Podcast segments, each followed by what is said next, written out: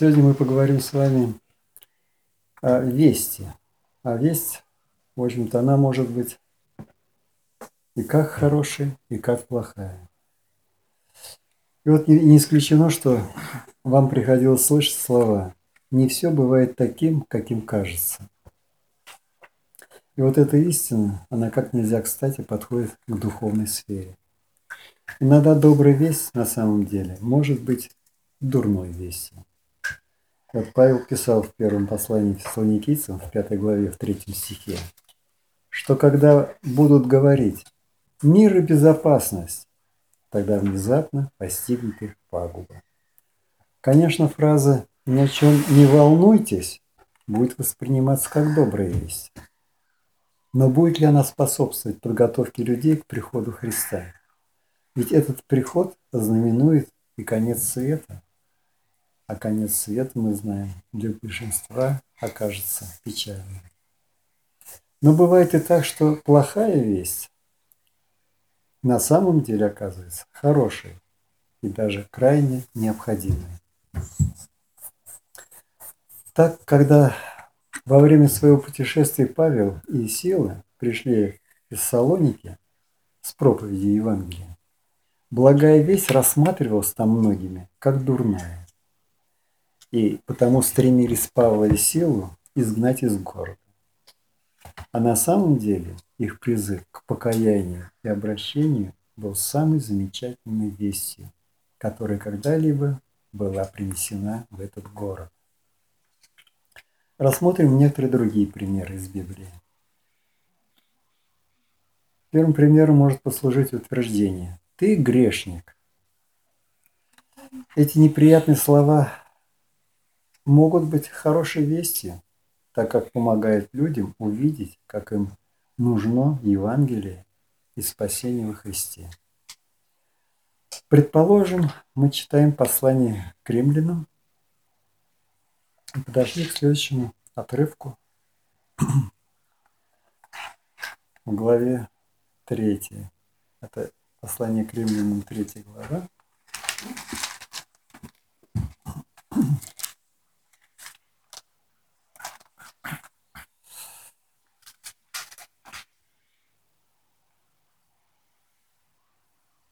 И прочитаем с 9 по 18 стих.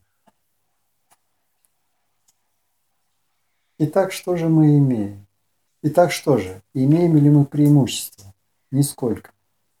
Ибо мы уже доказали, что как иудеи, так и эллины, все под грехом, как написано, нет праведного ни одного.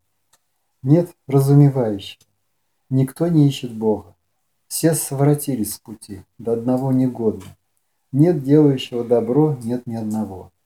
Гортань их – открытый гроб языком своим обманывает, яд аспидов на губах. Уста их полны злословия и горечи, ноги их быстры на пролитие крови. Разрушение пагуба на путях их, они не знают пути мира. Нет страха Божия пред глазами их. И прочитаем в этой же главе далее, 23 стих. Потому что все согрешили и лишены славы Божией. Отсюда следует, что обвинение предъявлено всем людям без исключения. Здесь возможна такая реакция. Я думал, что Библия дает мне надежду и воодушевление, а вместо этого она меня обличает и осуждает. Но с другой стороны, к этому отрывку можно подойти и с чувством смирения и покаяния, и тогда он побудет человека искать прощение и спасение во Христе, что, безусловно, неприятную весть превратит в добрую. Сердце же гордого грешника, пока не смирится, увидев свою греховность пред Богом, ни не сознает ни той опасности, в которой находится, ни своей нужды Спасителя. Нам всем необходимо понимать, чтобы жизнь человека открылась для хороших вестей, ему необходимо услышать плохие вести. Вот такой, казалось бы, парадокс. Вторым примером того, что плохая весть может оказаться хорошей, Это весть о том, что Христос умер за грех. Смерть Иисуса можно рассматривать как самую скорбную весть.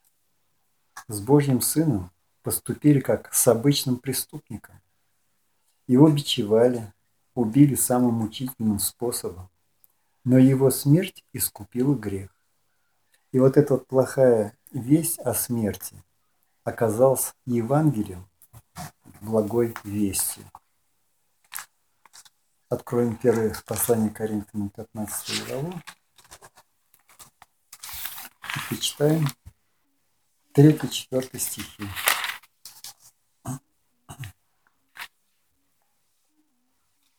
Ибо я первоначально преподал вам, что и сам принял, то есть, что Христос умер за грехи наши, по Писанию, и что Он погребен был, и что воскрес в третий день по Писанию.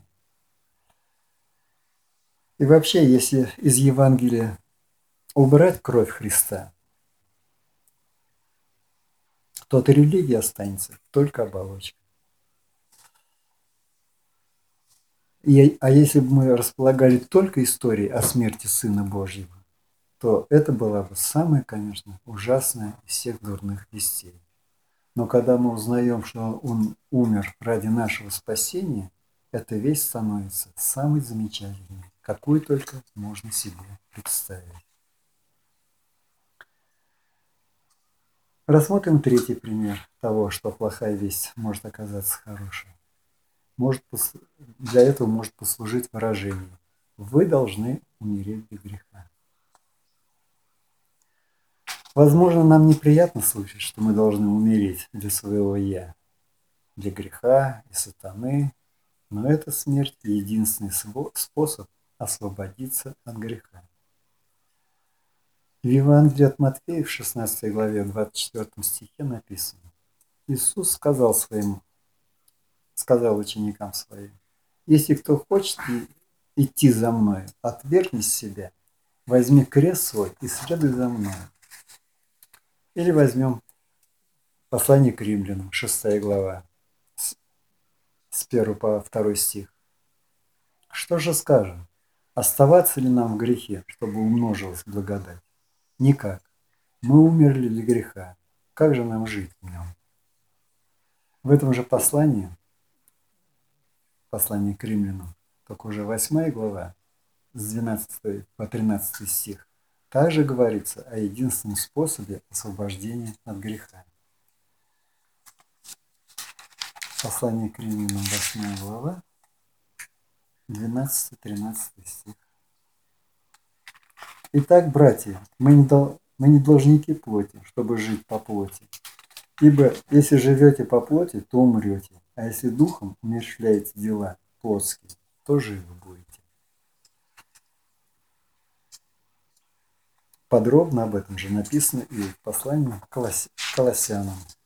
Это третья глава, с 5 по 7 стих. Итак, умертвите земные члены ваши, блуд, нечистоту, страсть, злую похоть и любостяжание, которые есть идолослужение, за который гнев Божий грядет на сынов противления, в которых и вы некогда обращались, когда жили между ними. И вот если в послании к римлянам в 6 главе, во втором стихе, который мы уже прочитали, Христос призывает нас всех к немедленной смерти в самом начале, в смысле, где говорится, мы умерли для греха, то в послании к Галатам во второй главе с 19 по 20 стих разговор уже идет о смерти постоянной и непрерывной. Там написано, «Законом я умер для закона, чтобы жить для Бога. Я сораспялся Христу, и уже не я живу, но живет во мне Христос.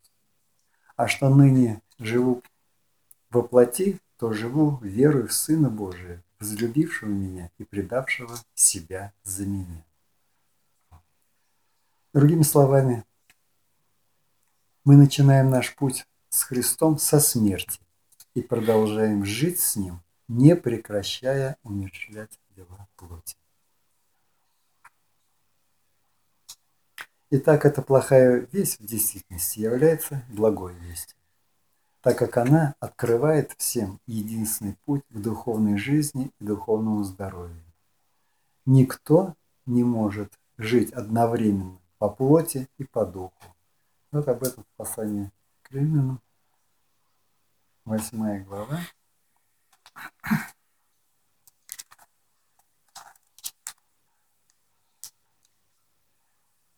С 5 по 8 стих. Ибо живущие по плоти о плотском помышляют, а живущие по духу о духовном. Помышления плотские – суть смерть, а помышления духовные – жизнь и мир. Потому что плотские помышления – суть вражда между вражда против Бога, ибо закону Божию не покоряется, да и не могут. Посему живущие по плоти Богу угодить не могут.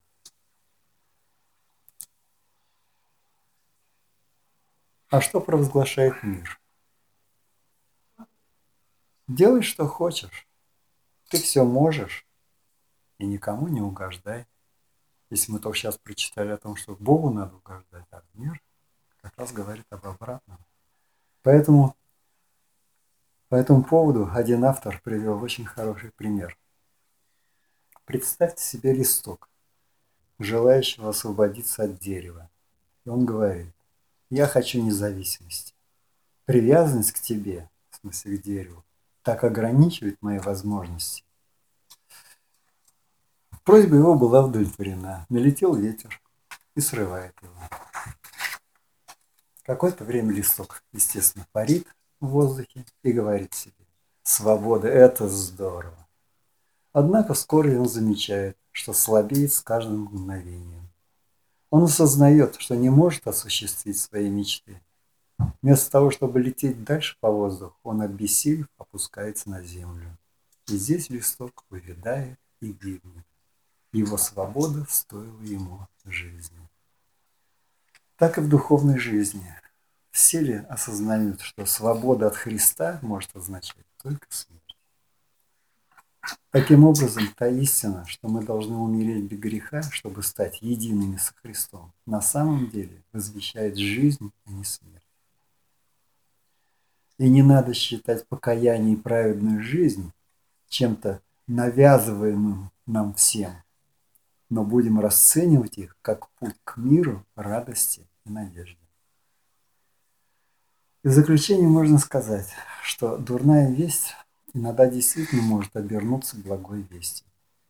Достаточно ли мы разумны, чтобы не ошибиться в этих случаях? Для этого у нас есть Евангелие, которое всегда подскажет нам правильное решение. Мы грешники. Христос умер за грех. Мы должны умереть для греха. И по большому счету все должны принять эту истину Евангелия, которая может показаться сначала первоначально плохой вестью, а на самом деле являющейся доброй. Поэтому Евангелие всех приглашает прийти ко Христу. Оно открывает всем истину, которая призывает к изменениям и даже к каким-то неудобствам, к духовной операции, если так можно сказать, но которая спасет вас от вечного наказания. Выбор, естественно, за каждым. capacidad.